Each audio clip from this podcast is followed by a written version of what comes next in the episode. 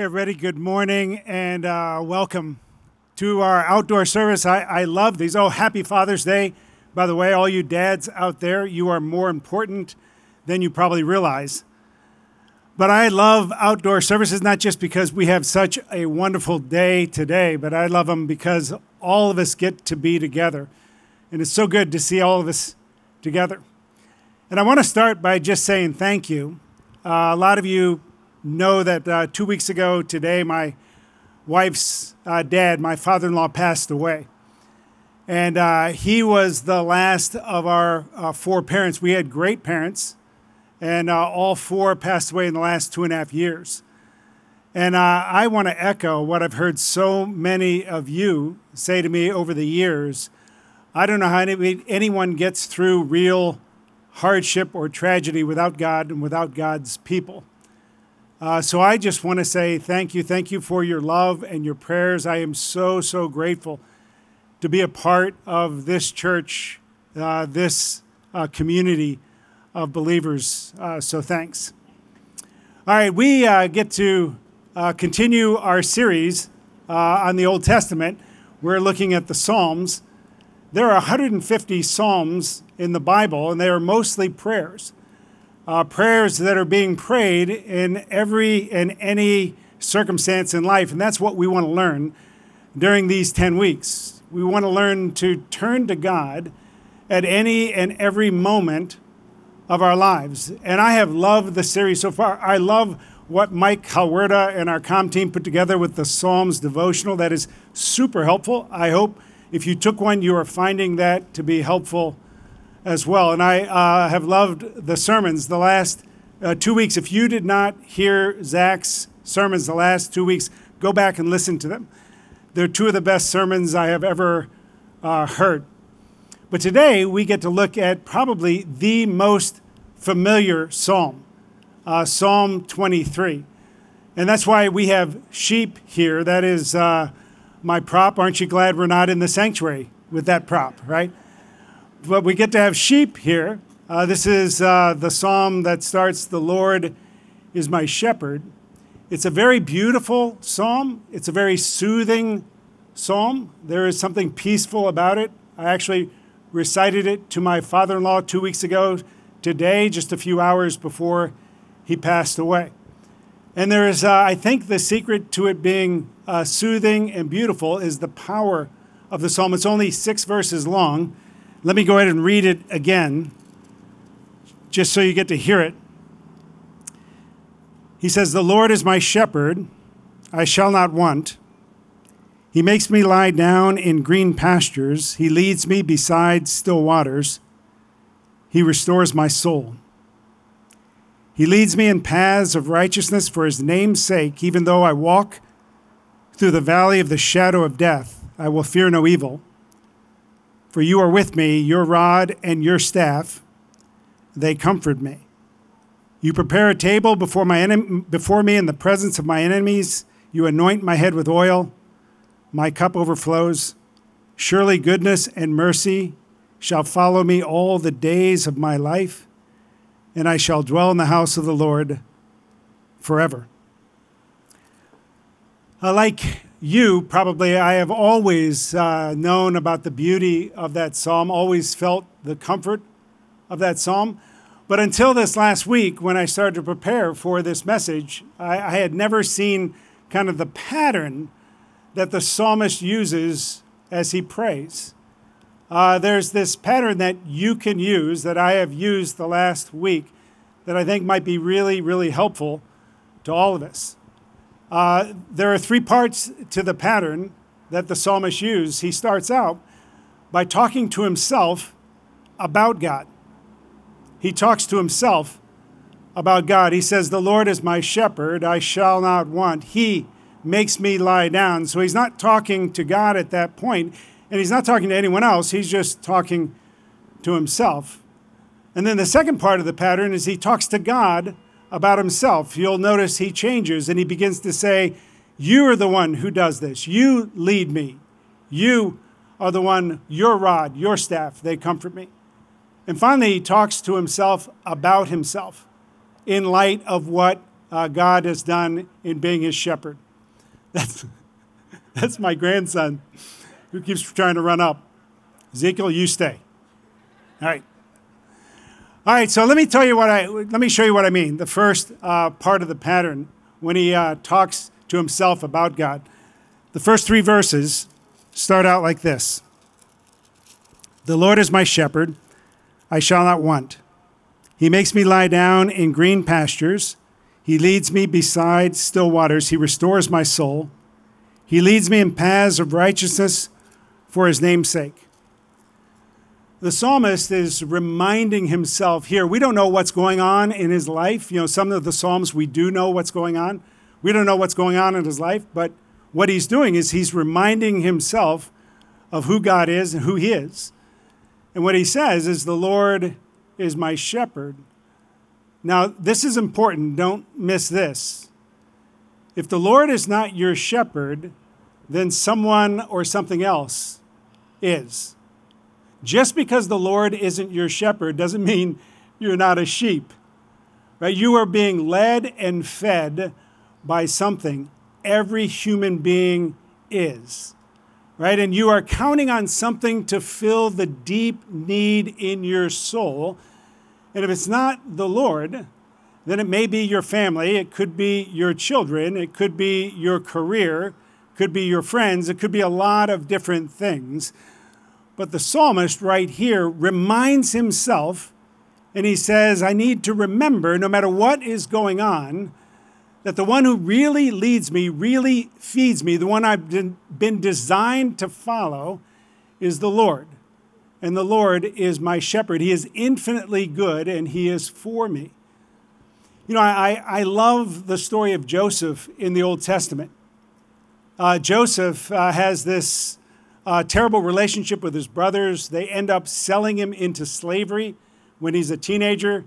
He gets uh, to Egypt. He gets sold to a man named Potiphar. It seems like things finally level out in his life. Then he's unjustly accused of, uh, of, uh, of sexual assault. Uh, he gets put in prison. He wastes away in there, what it seems to be, until all of a sudden, miraculously, he's pulled out of prison, becomes the most powerful man in all of Egypt, second only to Pharaoh. And at the end of the book of Genesis, when uh, his father Jacob dies, Joseph's brothers get very scared because they think that Joseph is going to enact revenge on them. And they go to Joseph, and Joseph says, and it's a very famous verse at the end of Genesis, he says, What you meant, don't worry, what you meant for evil, God meant for good. What was he saying? He was saying what his father Jacob had said two chapters earlier when his father Jacob said, the Lord has been my shepherd all the days of my life. I didn't always see it, but I see it now. Listen, this is true. You may be going through something, uh, many of you are, where you uh, don't see God leading and feeding you at all. You feel like you're wandering and no one is paying attention, particularly God. This is the way to start your prayer tomorrow morning. This is what you need to be reminding yourself of. These three verses are verses we should all memorize. And when you wake up tomorrow morning, the first thing I want you to say to yourself is, The Lord is my shepherd, I shall not want. He is the one who leads me, He is the one who feeds me today. And then something changes in the psalm. Instead of saying He, the psalmist begins to talk to God and say, You. And so that brings me to my second part of the pattern. But the psalmist begins after he talks to himself about God, he talks to God about himself. And this is what he says He says, Even though I walk through the valley of the shadow of death, I will fear no evil, for you are with me, your rod and your staff, they comfort me. You prepare a table before me in the presence of my enemies. You anoint my head with oil. My cup overflows. This is fascinating to me because he starts, the psalmist starts out talking about green pastures and still waters and his soul being restored. And that's what we would expect if the Lord really is our shepherd. What we don't expect is the valley of the shadow of death, whatever that is. And that's when the psalmist begins to talk to God. In the valley of the shadow of death, and he says to God, It's your rod and your staff that comfort me. You know, a good shepherd always feeds and leads his sheep, but a good shepherd is at his very best when he's protecting his sheep against anything that threatens them. A rod in the hands of an angry shepherd is a formidable weapon. And a good shepherd will stand between the threat and his sheep and say to the threat, if you want to get to them, you need to go through me. It's not hard to see that this is what Jesus was referring to in John chapter 10 when Jesus says, I am the good shepherd. The good shepherd lays down his life for his sheep. That's John chapter 10. Nine chapters later, Jesus is hanging on a cross and doing just that, laying his life down for his sheep.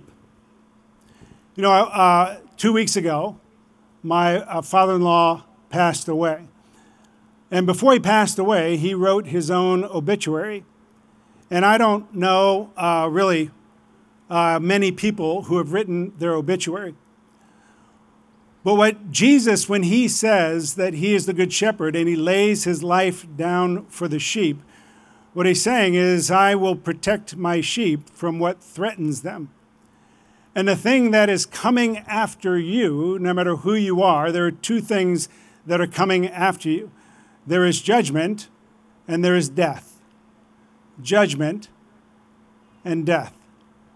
One of the things I know about me is that I have an acute sense of justice. That's probably why, uh, when I was growing up, I loved uh, Clint Eastwood movies. It's why John Wick movies are popular today. Those movies always start with some kind of injustice, and then Clint Eastwood or John Wick, they set it right. And there's something inside of human beings that says, I want justice, and justice must be done, except when it comes to ourselves. But God says that judgment is coming for all of us. It's coming rolling like a river for everything you have ever done, everything you have ever said, everything you have ever thought. And when we're honest with ourselves, we know that that's true. That for many of us, for all of us, there is going to be hell to pay. And the other thing that's coming for us is death. It comes for all of us.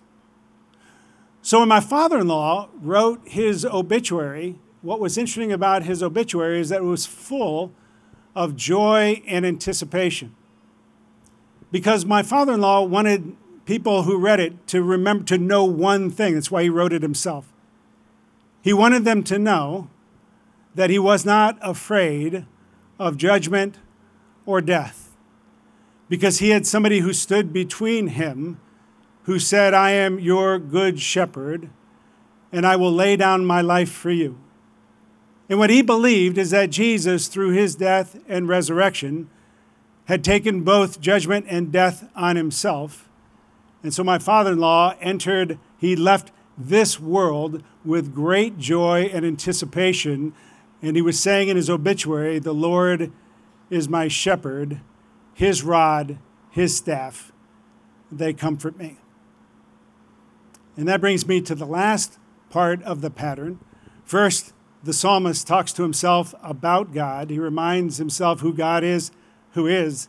And then he talks to God about himself and says, Even when I fear, I don't have to fear because your rod, your staff, they comfort me. This is what you have done for me. And finally, he talks to himself about himself in light of the Lord being his shepherd. This is what he says.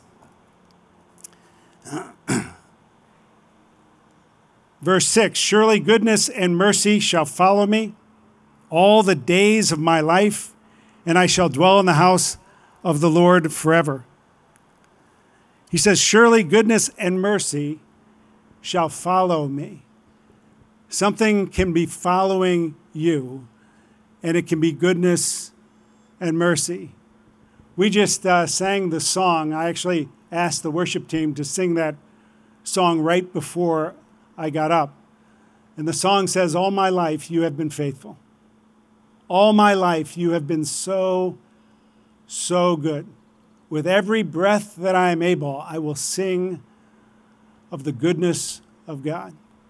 And then that chorus, and it almost always makes me tear up, says, Your goodness is running after, it's running after me. Your goodness is running after me.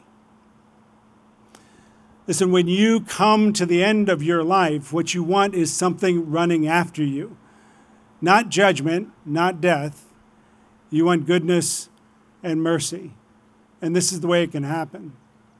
In my, uh, the funeral that we did two weeks ago, uh, I ended by talking about John chapter 14.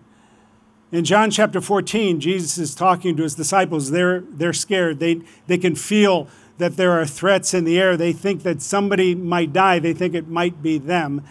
And this is what Jesus says to them in John chapter 14. He says, and he says it to them and he says it to all of us Let not your hearts be troubled. Believe in God, believe also in me. In my Father's house are many rooms.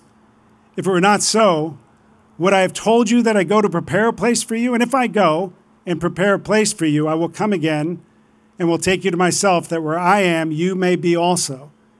And you know the way to where I'm going. And Thomas said to him, Lord, we don't know where you're going. How can we know the way? And Jesus said to him, I am the way and the truth and the life. No one comes to the Father except through me. I think Jesus is telling his disciples uh, three things. He's telling us three. Imagine Jesus has three points, always. The first thing that he tells them is that death is not the end. Like they're worried about dying, and the, the thing that Jesus says is don't be troubled about that because death is not the end. The second thing he says is that the best is yet to come.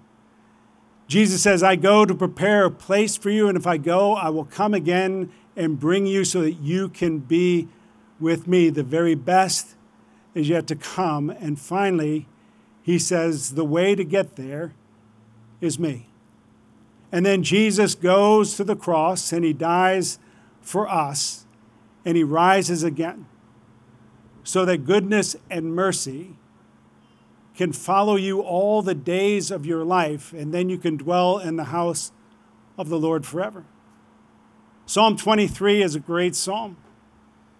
It's a very familiar psalm. It's a psalm that brings soothing and comfort. It's beautiful, it is powerful, but there's also a pattern. A pattern that you can use tomorrow, and I would encourage you to do that. To pray through Psalm 23, to start your day by saying, The Lord is my shepherd, reminding yourself, I will not want, I do not have to want. He will lead me and feed me whether I see it or not. And then talk to God about yourself any fears you have, because his rod and his staff, they will comfort you. And finally, remind yourself of what that means. That means the thing that's chasing after you, starting today and tomorrow and every day, is goodness and mercy shall follow you all the days of this life. And then you will dwell in the house of the Lord forever. Would you pray with me? Father in heaven, I am uh, so grateful for uh, all the Psalms, but particularly for this Psalm on this day.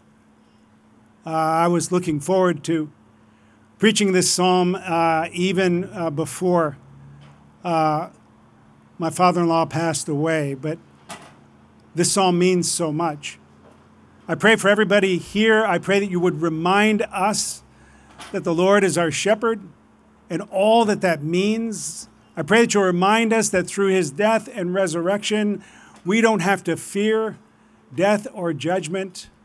And because of his death and resurrection, that goodness and mercy follow us today and every day.